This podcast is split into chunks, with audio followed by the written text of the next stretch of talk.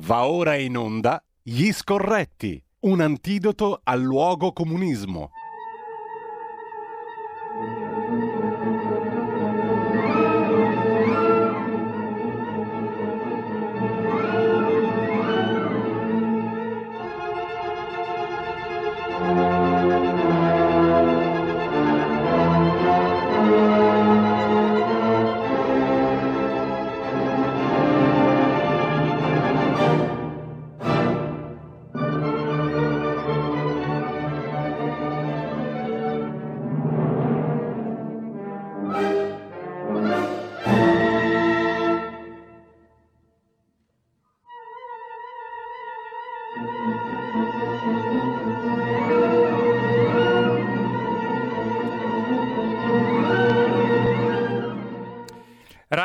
RPL, torniamo in diretta, a ora inizio gli scorretti e diamo subito la linea a Giulio Cainarca.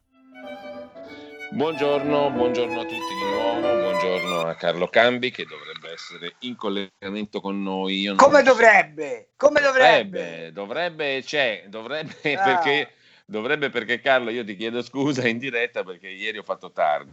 Ma ti preoccupare, ma non ti preoccupare, ma... Era, era, il tuo quasi compleanno, dai. Quello di Beethoven, dici? sì. Come stai? o di Giorgetti, mio? perché abbiamo letto ah, che è il compleanno di Giorgetti. Ah, sì, vabbè, vabbè, vabbè.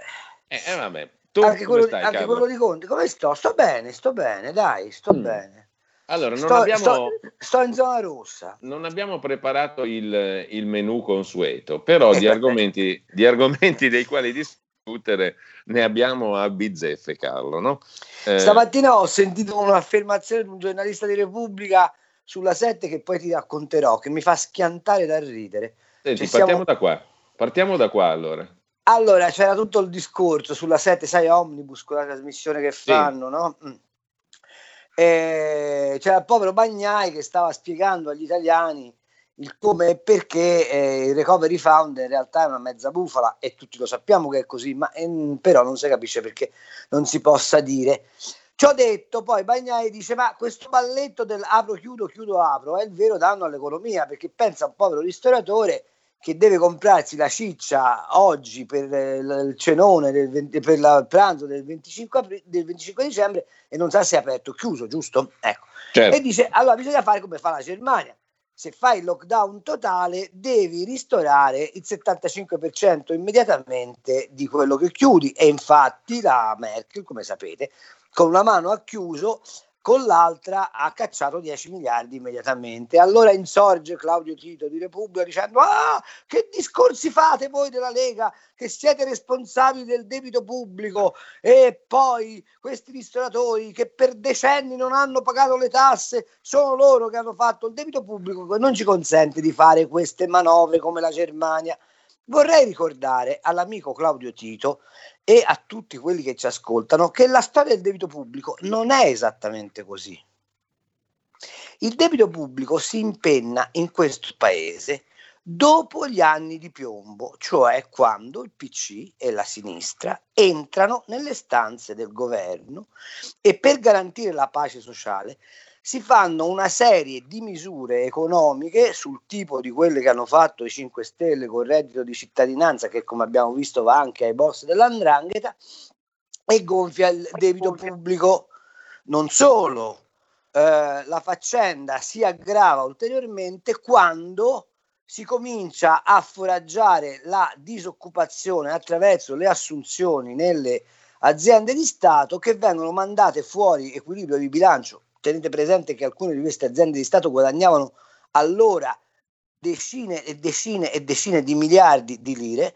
Quando Prodi arriva all'Iri con, col, col, la prima volta arriva all'Iri con il mandato di smetterla perché i giornali liberal, eh, de, della sinistra liberal dicevano lo Stato non può fare le merendine, non può fare i panettoni, di dismettere e comincia l'assalto alla ricchezza pubblica che era stata costruita con le tasse degli italiani. Dunque il debito pubblico innalzato in questo paese è totalmente in capo alla sinistra e ai sindacati. Per politiche di welfare sbagliate e per non aver accettato le regole dell'economia di mercato in questo paese che oggi, a maggior ragione, rimane l'unico paese dell'Occidente a socialismo realizzato. Ma questo ogni tanto bisogna che lo ricordiamo, perché se no eh, vincono la battaglia delle parole e nel paese si fa strada un'idea che è errata. Faccio anche notare che gover- gli unici governi che hanno ridotto il debito pubblico negli ultimi vent'anni sono i governi di centro-destra, ok? A parte la rapina che fece Amato, la sappiamo nel 92, con il prelievo dei conti correnti, e a parte una brevissima parentesi di Romano Prodi, tutte le diminuzioni di debito pubblico in questo paese sono state fatte dal centrodestra, neppure Monti, che ha spolpato il paese, che ci ha svenduto all'Europa, che ha chiuso gli ospedali, quelli che oggi vorrebbero riaprire ricorrendo al nuovo debito, cioè quello del MES, so, sono stati in grado di raffreddare il debito pubblico. Gli unici che ce l'hanno fatta sono stati quelli del centro-destra. E sai con quale ricetta? Alleggerimento fiscale, perché rimane in economia fondamentale la famosa curva di Laffer, che sì. nessuno, di, di cui nessuno vuole parlare, ma che è l'unico, l'unico teorema economico che applicato allo Stato di diritto liberale funziona. Carlo, eh, ma secondo te questa ricetta è stata applicata in Italia o no? Perché mai, alla fin fine a me mai, pare. Eh, appunto, appunto. Anzi, ti dirò di più, e non lo dico per difendere la Lega, di cui francamente mi frega il giusto, ma la flat tax della, eh, applicata alle partite IVA mh, mm, ha dimostrato che tu hai recuperato a gettito dello Stato dei redditi che altrimenti ti sarebbero scappati. Quindi la flat tax, al di là di tutti i ragionamenti sulla progressività che è scritta in Costituzione, in Costituzione c'è scritto un sacco di cose di cui oggi francamente si sono tutti dimenticati, è uno strumento di equità fiscale, ma è uno strumento di efficienza fiscale. Ma accanto alle, alla flat tax dovessi fare un altro ragionamento, fare i bilanci a budget della pubblica amministrazione. Non spendo quanto penso, ma faccio ciò che posso. Questa, questa è la ricetta. Allora, Carlo, um, veniamo a questi giorni festivi, tra virgolette, eh, fa per dire. Allora, tu hai capito, diciamo, cosa succederà in queste settimane? Fermo restando che dal governo dicono: Ma guardate che quello che stiamo decidendo noi, cioè dopo aver tentato una mezza apertura, magari chiudiamo di nuovo, lo stanno facendo un po' in tutta Europa, dalla Germania alla Svizzera, eccetera. Vedi, il punto, secondo me, non è aprire o chiudere, ok? Mm. A parte che stamattina ho fatto un post su Facebook che ripropongo ai nostri amici, ma quanti sono i galli, can- i galli e sottolineo galli, a cantare nel pollaio dei virologi? Perché voglio dire, facciamo un ragionamento molto semplice. Noi abbiamo il record europeo in numero assoluto di morti, ma in rapporto alla popolazione abbiamo il numero, eh, il record mondiale di morti per coronavirus, un virus cinese. Allora, mi spiegate una cosa, non, non, eravamo il paese modello che tutto il mondo aveva assunto come modello di eh, comportamento nei confronti del virus? Fammi capire.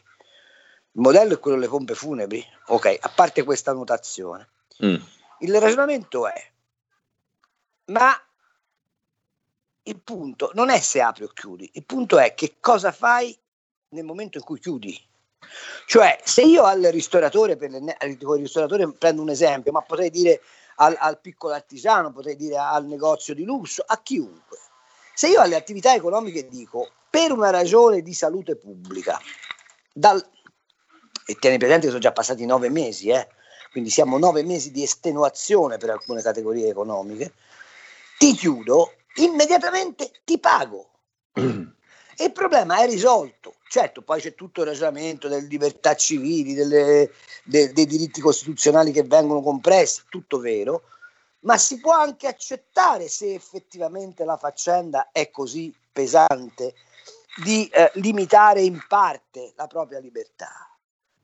Ma in cambio mi devi dare il senso dello Stato, cioè che lo Stato mi obbliga a fare una cosa e contemporaneamente mi restituisce ciò che mi ha tolto.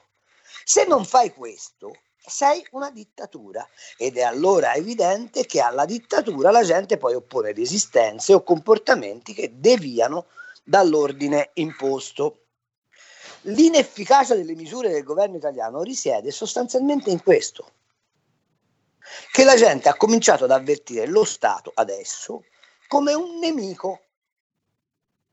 Lo Stato è un male necessario, almeno io da liberale penso questo, ma serve a tre cose. Garantire la giustizia e quindi dirimere i conflitti, garantire la, uh, uh, come posso dire, la salute, ma in termini di efficienza delle strutture, eh, perché se no si va nello stato etico, e garantire l'equilibrio economico mh, mm, per evitare che ci siano le sopraffazioni. Ti pare che in questa situazione specifica queste tre garanzie siano state, queste tre funzioni dello Stato siano state rispettate? Manco una ma in cambio di, del mancato rispetto di queste funzioni mi dicono un giorno sì e l'altro pure, forse apro, forse chiudo. Oltretutto l'incertezza fa più danno del virus medesimo. Quindi io non ho capito che cosa succederà. Sento dire che adesso si fa verso la zona rossa dal 24 dicembre sì. al 6 gennaio, che tradotto significa eh, 20 giorni di mancati incassi per tutto il sistema del paese.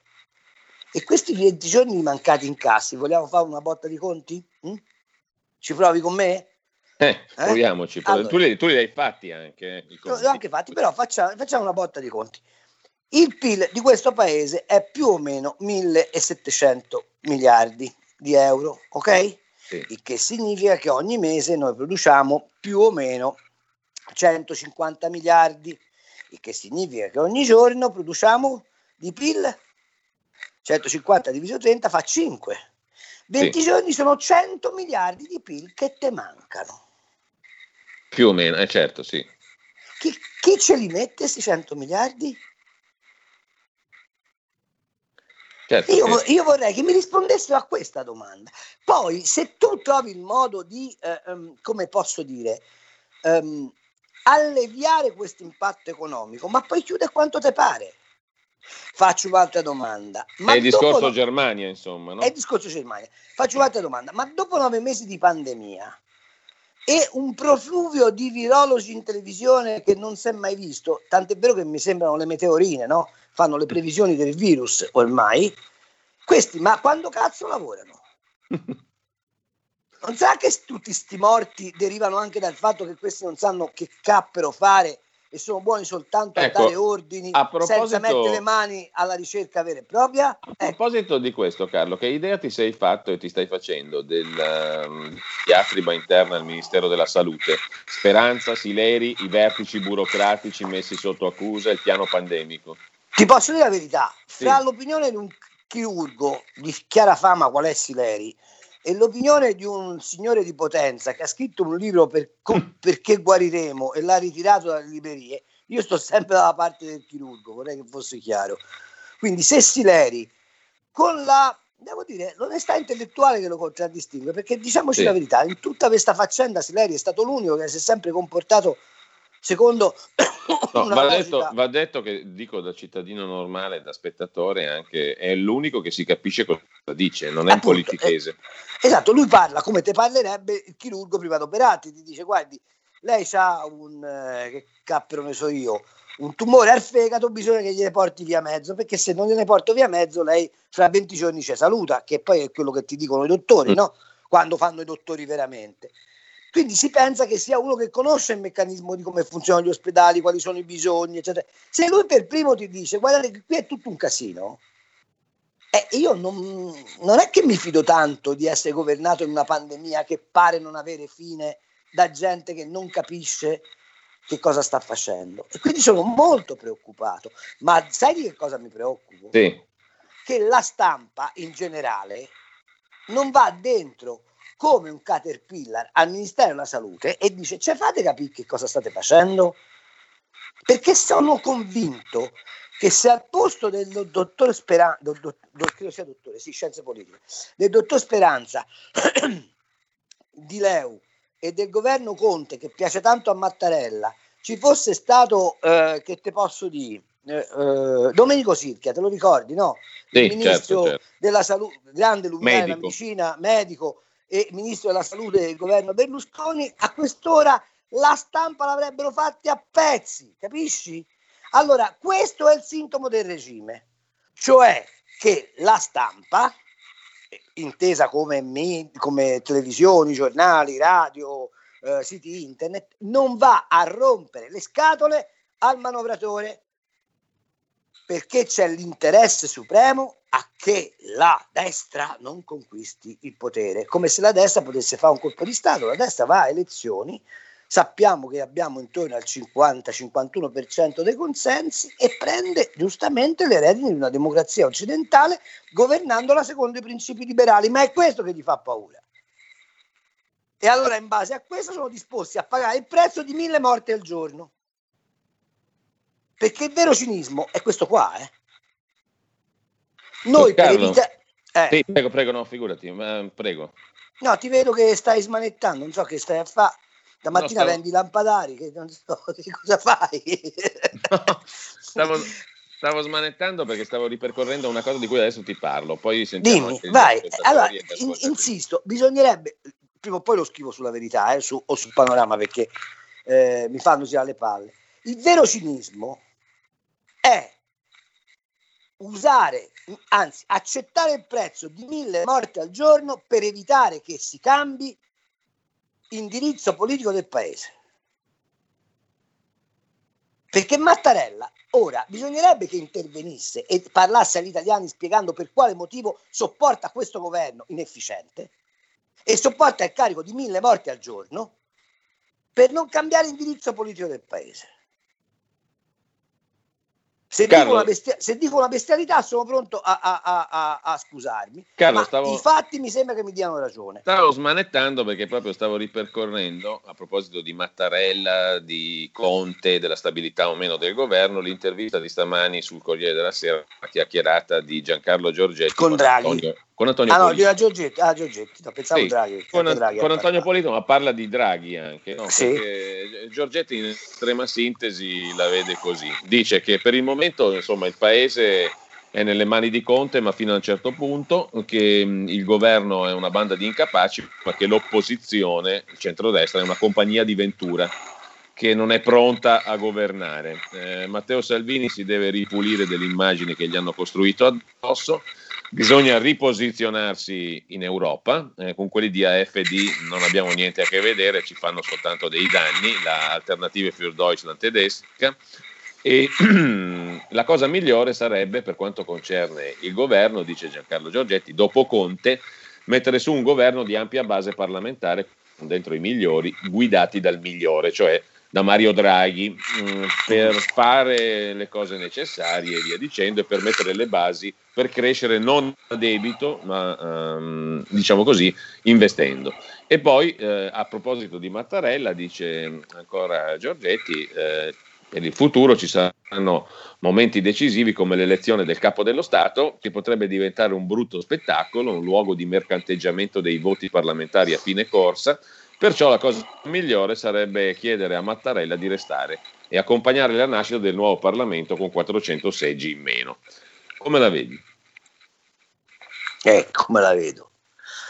Allora, allora Draghi, premet- Mattarella, premetti- premettiamo ripulitura. Che si stia lavorando per tenere Mattarella ancora lì è cosa nota, ci sta lavorando mm. da molti mesi Zampetti, come sapete è il vero Presidente della Repubblica, che è il segretario ecco, ma facci capire fuori dai denti, scusami se ti interrompo, perché allora Giorgetti dice così, eh, mm. Zampetti, eccetera, una serie di eh, interessi. Ma mm. qual, è, qual è, come avevamo detto a proposito di Conte tempo fa, qual è la filiera di potere che ha messo lì Conte? Qual è la filiera di potere che invece si eh, raduna intorno al Quirinale? Allora, la filiera di potere che si raduna intorno al Quirinale è sempre di emanazione vaticana, ok? Ma perché il Vaticano benedice tutti, ma diciamo che è quella filiera di potere eh, ex democristiano che si richiama a che cosa? Alla pace sociale, mh? Mm?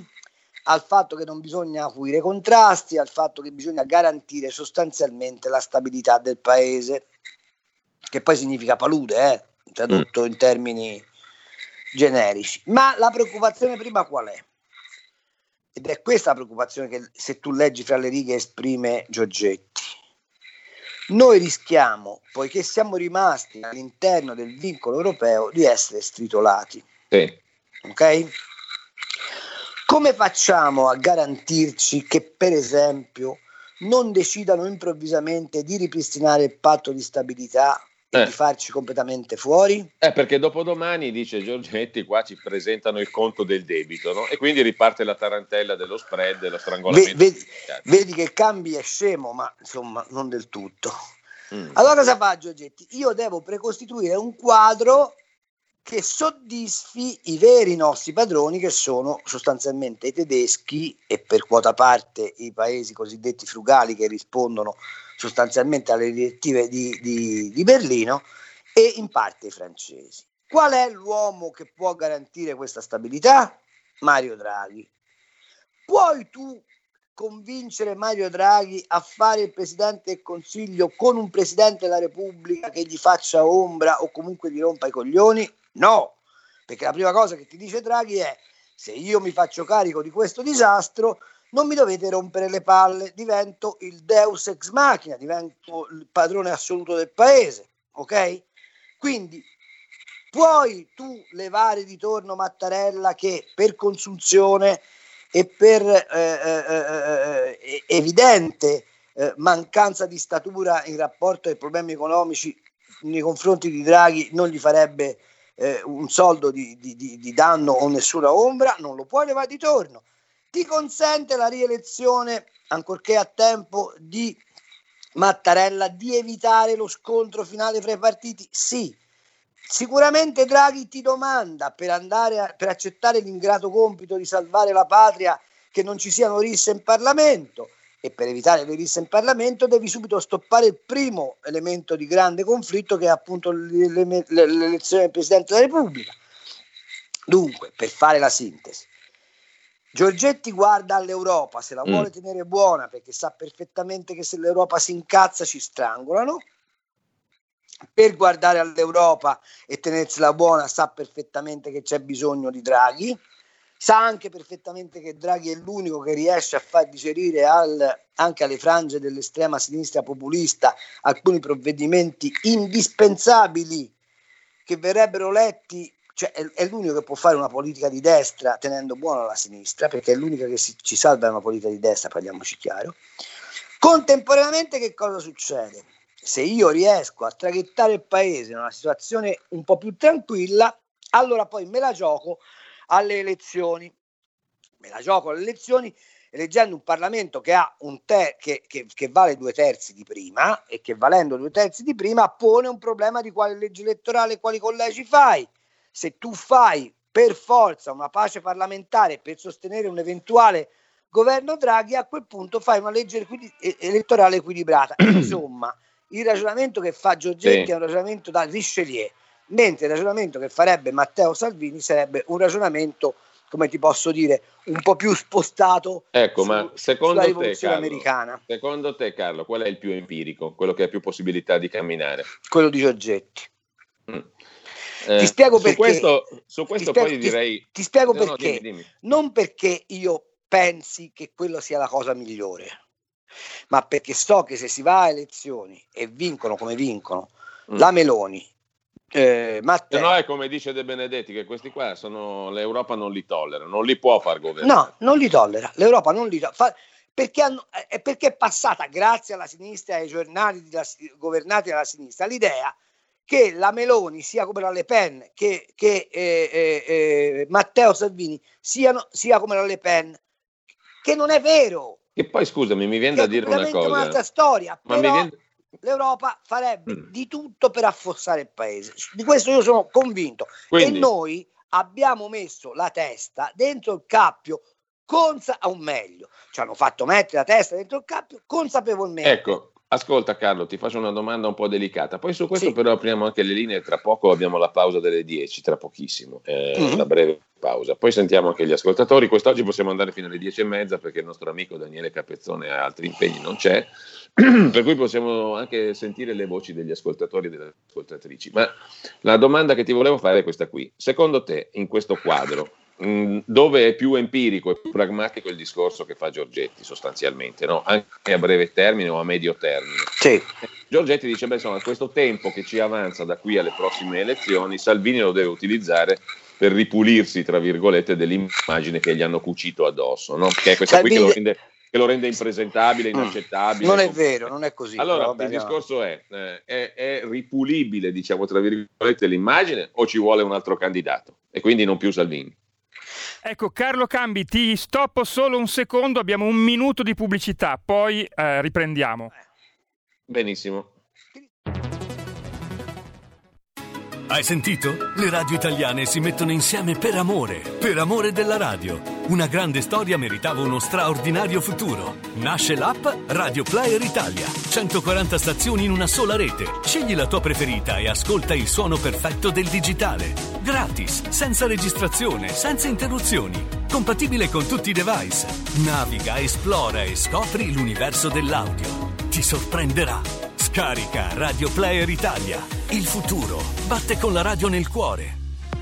Anche RPL è disponibile su Radio Player Italia.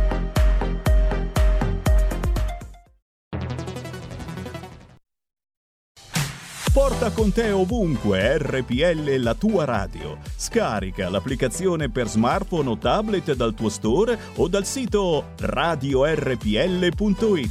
Cosa aspetti?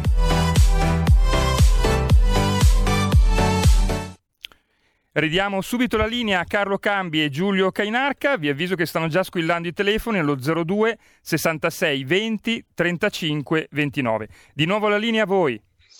Oh, Giulio... ciao regia, sei bravissima. Esatto, mi associo. Giulio Cesare.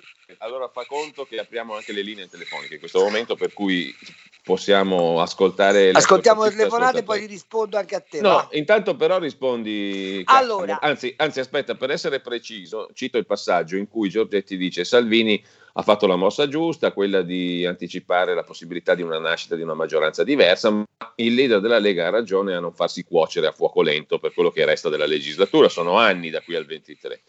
Bisogna utilizzare questo, questo periodo non breve per uscire dal personaggio che gli hanno cucito addosso e acquisire l'affidabilità di uomo di governo. È una sfida anche per Salvini. Il suo straordinario successo politico è stato costruito fuori dal palazzo, nei social, nelle piazze. Questo lo spinge a non fidarsi del palazzo e delle sue manovre.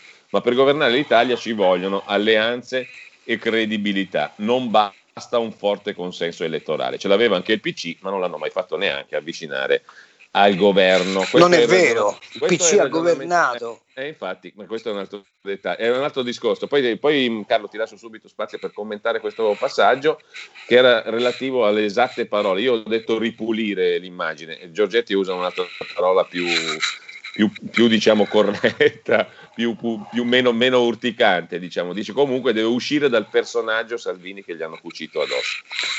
Allora, Aggiungo un dettaglio, sentiamo due telefonate che mi dice l'ottimo Giulio Cesare che sono già, sono già in linea eh, e il dettaglio, il dettaglio, l'altro elemento che aggiungo alla valutazione complessiva è in tutto ciò che ruolo sta giocando secondo te Carlo Matteo Renzi. Mm? Mm. Eh, intanto eh, abbiamo però due telefonate, poi ritorniamo su tutto questo, eh, sul ragionamento di Giorgetti eh, e sulla domanda che ti avevo fatto prima. Ok. Ma è ripulibile Salvini o serve un'altra persona che non è... Ma ha bisogno. Allora, una, due telefonate, pronto? Pronto? Buongiorno. Pronto, mi sentite? Buongiorno. Prego. Buongiorno, io direi che eh, Giorgetti mi ha tolto un po' le parole di bocca, nel senso che se, secondo me Salvini è un po' come, come dire, un Renzi, ecco, sono due, non dico bamboccioni, ma non sono certo statisti, secondo me.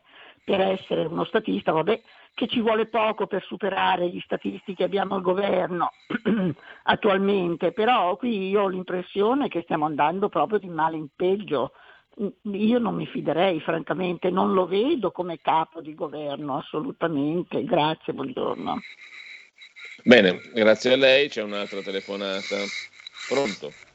Sono Gianni da Genova, un saluto a te Giulio, a tutta la, la radio che è sempre meravigliosa e anzi per fortuna che stiamo facendo dei passi avanti, anche se escluso la Sargom e altre e poche ditte, ci sono poche persone, poche ditte che fanno un po' di pubblicità su questa splendida radio. Un saluto anche a Carlo Cambi quello di questa mattina mi ha messo i brividi, perché se dovessimo ritornare di nuovo col pilota automatico, io credo che quelle, quell'articolo che, che hanno fatto Giorgetti sul Corriere della Sera sia deleterio per la Lega e non solo, anche per tutto il Paese. Perché se noi dobbiamo ritornare a, a, diciamo, a diventare come il Movimento 5 Stelle, lo si dica chiaramente, Salvini non si deve assolutamente pulire. Sarebbe il caso invece che eh, Giancarlo Giorgetti venisse un po' alla radio e, e ci chiederei se vuol fare la fine di Tosi, perché è una cosa di una gravità inaudita quello che ho sentito dire.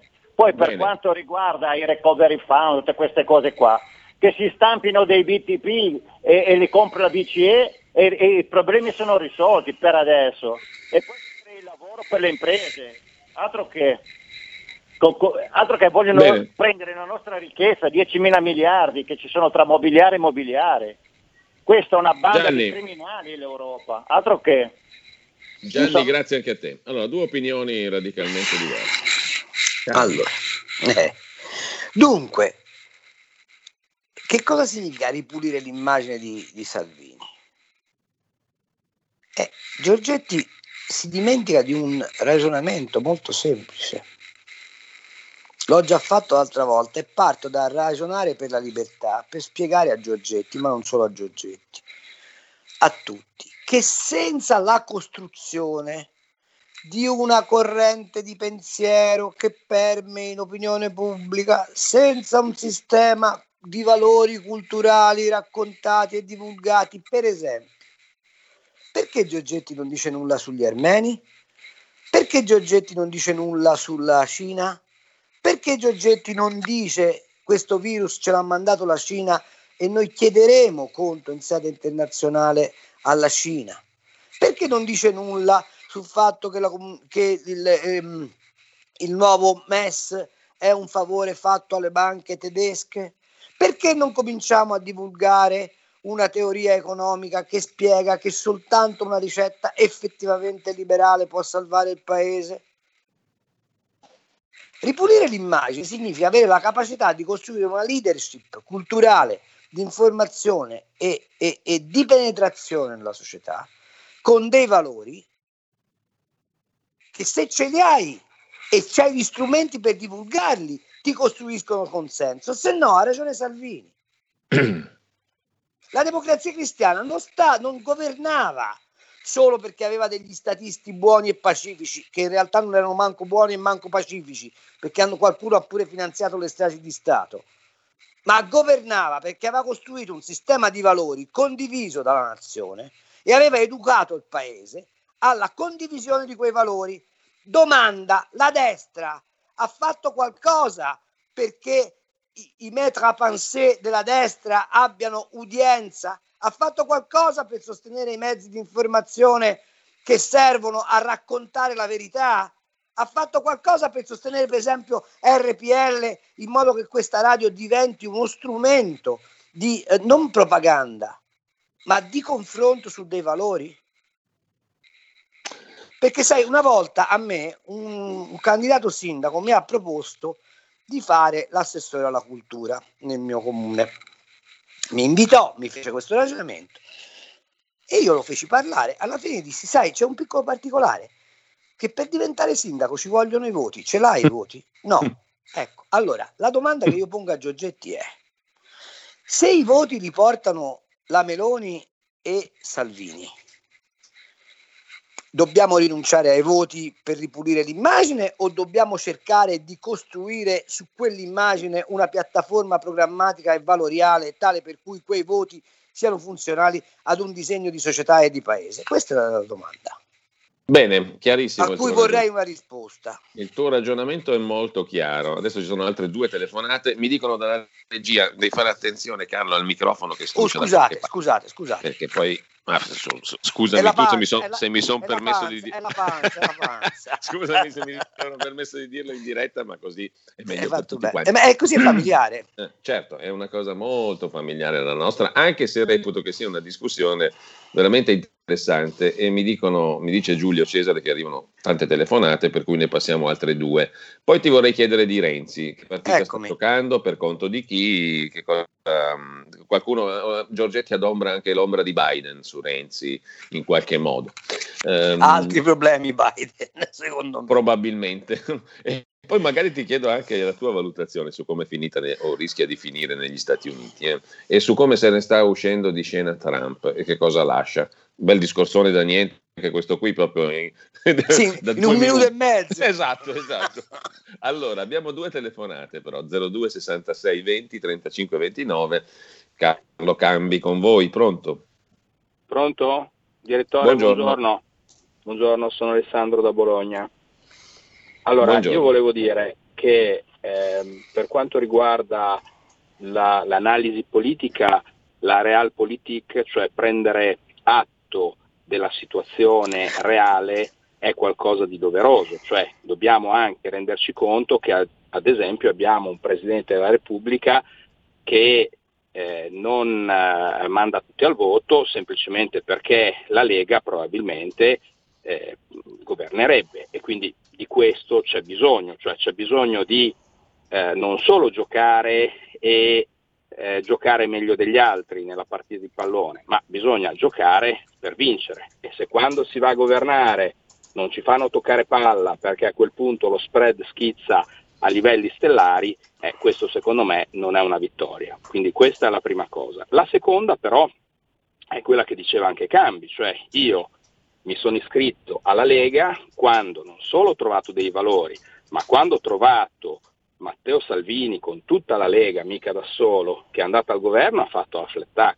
A quel punto io ho risparmiato tanti soldi di tasse che mi sono serviti per vivere, perché non sono uno ricco e famoso.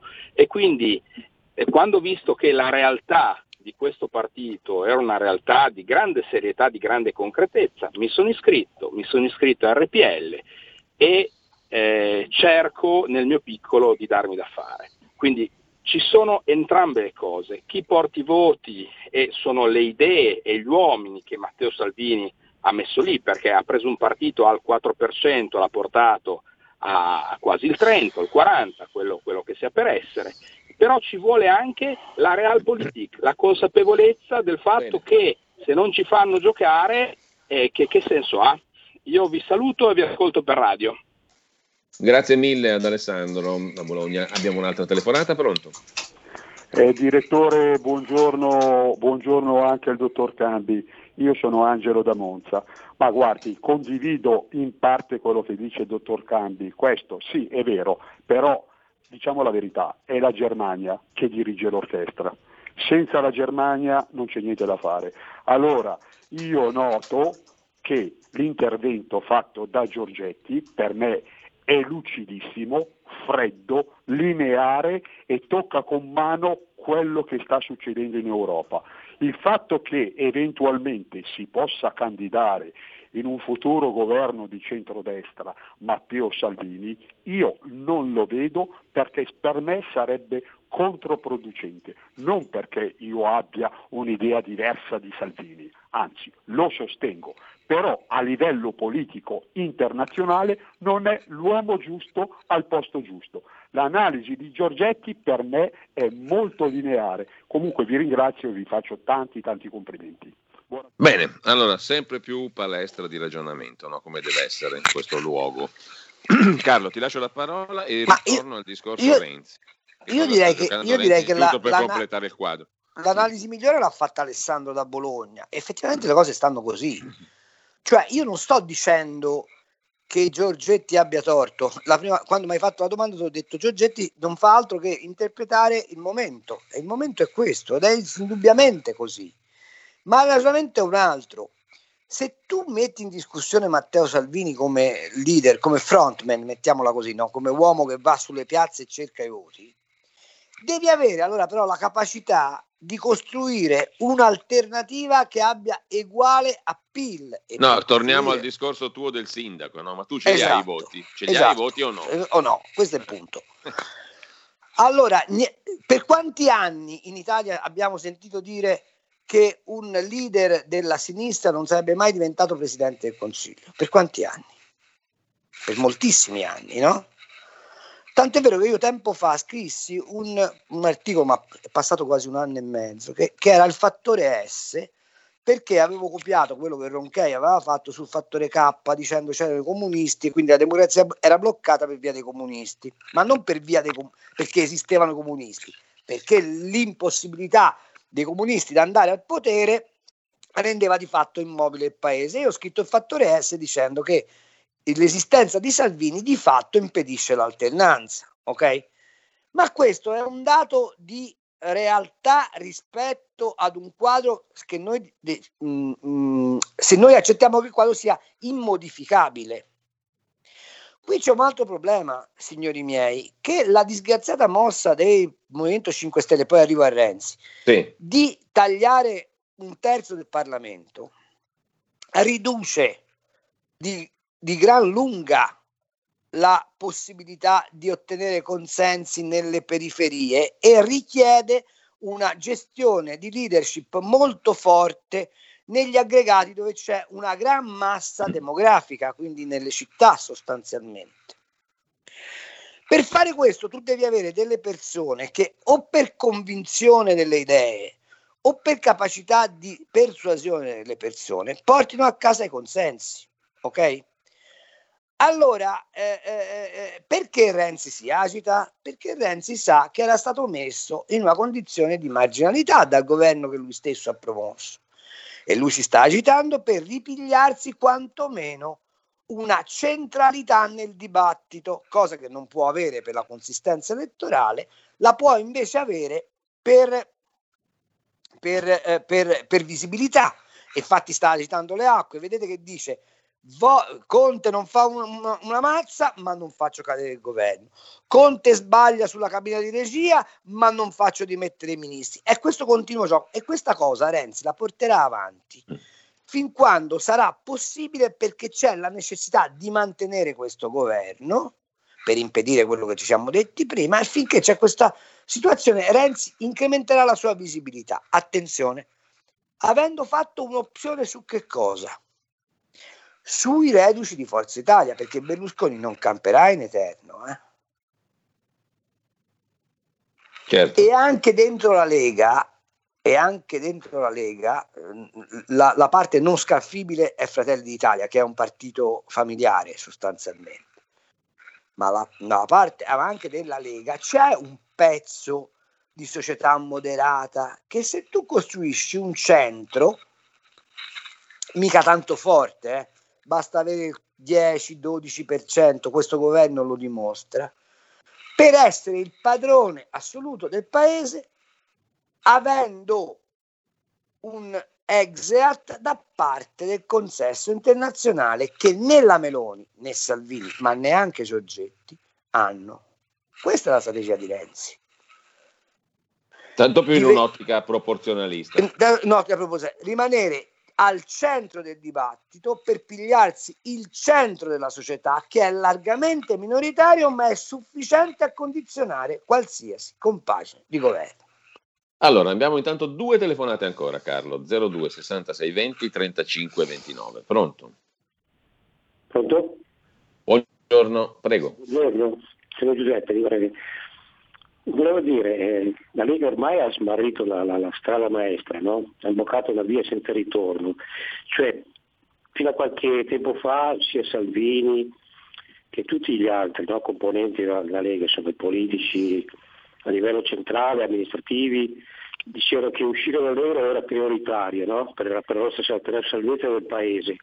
Adesso non ne parla più nessuno, ne parla solo Paragone. Vi siete lasciati bagnare il naso da Paragone. Cioè io voglio dire, ma dove, dove vogliamo andare con questo euro? Cioè ci sta portando veramente al disastro, alla fame totale. Quando saremo sprofondati, va bene, qualcuno forse probabilmente ci risolleverà, forse, forse, non so chi. Bene, allora l'altra chiamata, pronto? Pronto? Buongiorno. Ciao, sono Lavanda da Venezia. Allora, Carlo mi allena per l'estate quando vado in Austria perché il mio amico più caro del cuore è Vieri ed è toscano e lui è forte da morire. Quello che volevo dire perché adesso scatenerò la guerra. Di domanda, no, è in linea anche Carlo, vero? Eh, sì, allora, certo. se, se questa politica chiude i ristoranti, i circoli e l'immensa, a Natale rimangono sempre i pasti della, della Caritas, ma se non possono aprire perché c'è la pandemia, dovranno consegnare il sacchetto con la mela, il bicchierino di acqua minerale e tre panini. Come la, come la vede Carlo con la fila davanti alle associazioni che danno la mensa perché non, non si avvicinino troppo al virus i contagiati. Grazie. Carlo. Allora, alla mensa della signora Merkel non ci sono pasti, pasti gratis, questo bisogna che si sappia. Mm. Che vi devo dire? No, io invece sono, non sono dell'opinione del, del, del penultimo ascoltatore, non, non è vero. Eh, ci sono delle cose che la Lega ha detto e ha fatto e le ha dette e le ha fatte male. Cioè, o meglio, aveva ragione, ma le ha dette e le ha fatte male. Posso dirvi una cosa? Sì. Prendiamo l'immigrazione, ok? È indubbio, è indubbio che i confini dello Stato vadano difesi, ok? È altrettanto indubbio che il sistema di, accoglienza, di non accoglienza, di, di stoccaggio dei clandestini messo in piedi dalla sinistra e dal ciarpame solidaristico è un fallimento ed un pericolo per la società. È indubbio però che un paese occidentale che vuole essere uno dei grandi paesi dell'Occidente abbia l'obbligo, l'obbligo di porsi il tema del riequilibrio delle risorse mondiali. Allora, dov'è che sbagli? Quando dell'immigrazione fai un problema di manifestazione di piazza. L'immigrazione è un tema enorme di politica economica, di geopolitica e di diplomazia.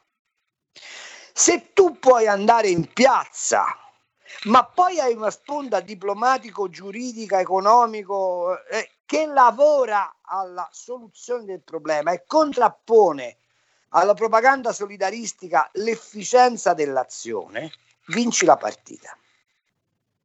Altrimenti vieni marginalizzato. Quello che sostanzialmente propongo io è che la Lega sappia, la Lega o comunque il centrodestra, che, sto, che se, a mio modo di vedere dovrebbe essere federato, sappia esprimere la vera rivoluzione liberale che in questo paese non c'è mai stata. A cominciare dai temi fiscali, a cominciare dai temi della famiglia, a cominciare dai temi della sicurezza, a cominciare dai temi della eh, eh, libertà di intrapresa. Ma per fare questo tu devi avere due momenti, una forte capacità di elaborazione politica e una forte capacità di convincimento dell'opinione pubblica. Diciamo che Salvini è molto bravo a fare la, la seconda fase, ma è orfano della prima fase, ma non è colpa di Salvini o solo colpa di Salvini. È colpa del fatto che non si è tessuta una diplomazia delle intelligenze capaci di mobilitare le parti migliori del paese su un progetto di lungo periodo di cambiamento della società italiana.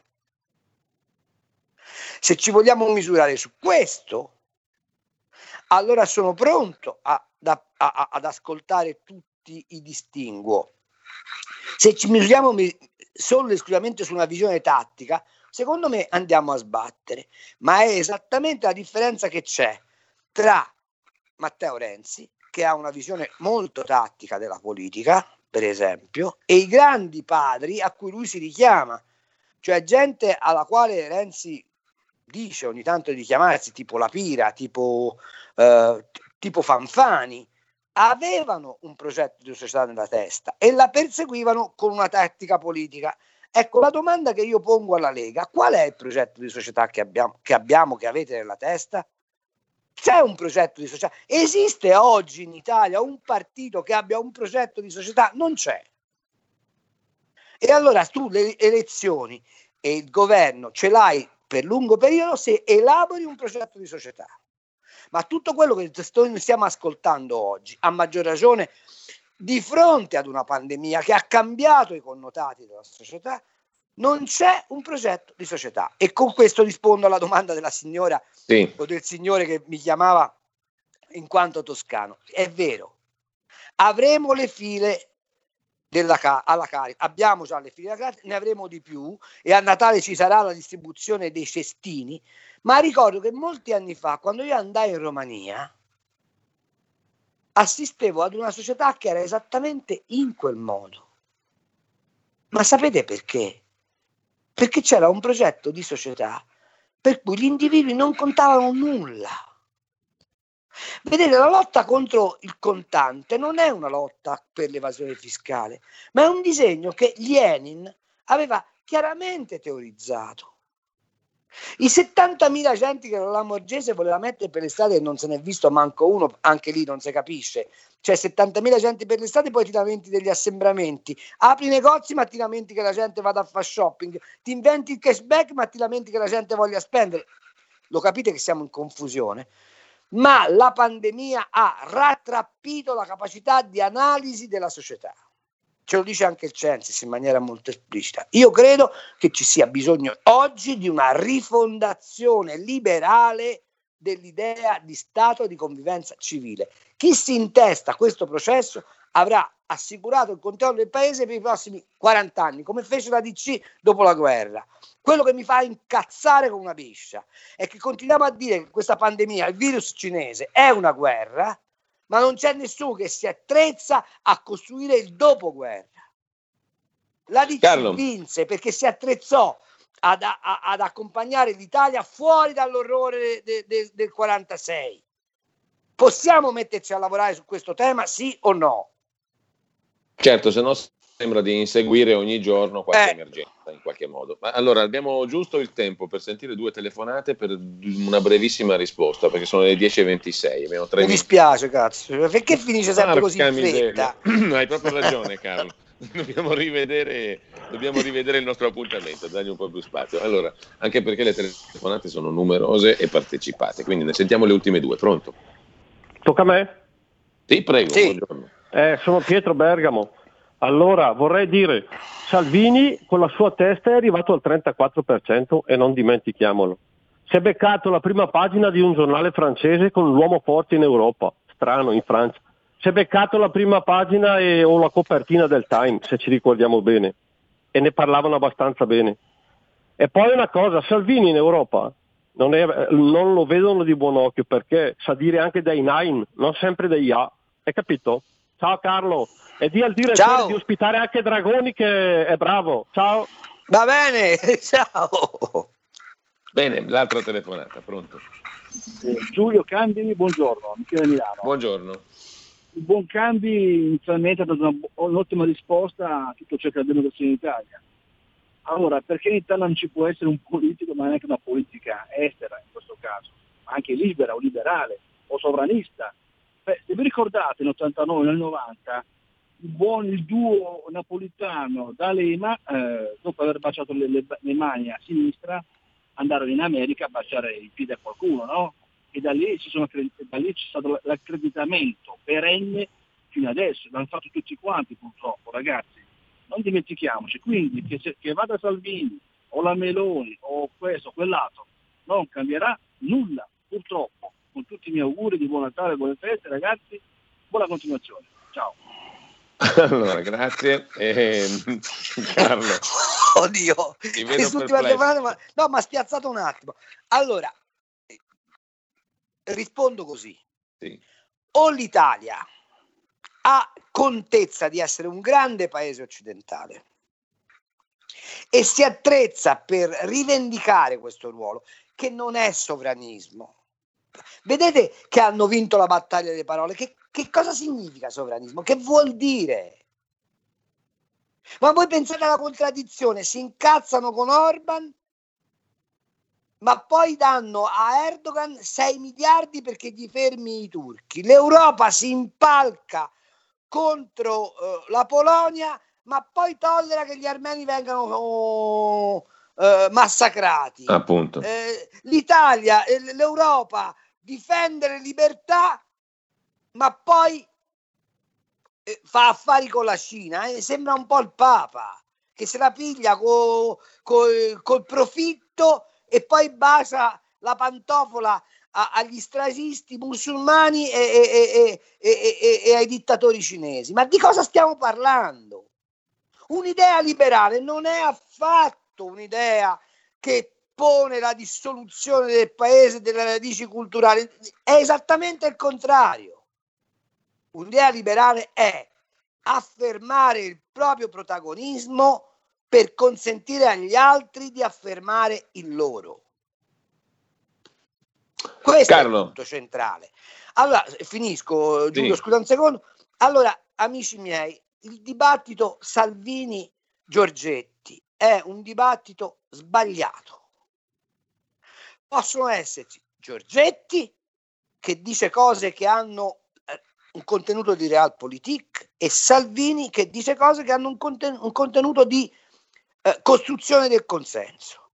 Ma se queste due posizioni non li tieni insieme con un progetto di società che costruisci attraverso un'offensiva culturale, certo. Alla fine diventano beh, linee divergenti. Diventano linee divergenti. Per tenerle insieme c'è uno strumento solo: avere un'idea di società, costruirla, propagandarla e renderla credibile. Tutto qua.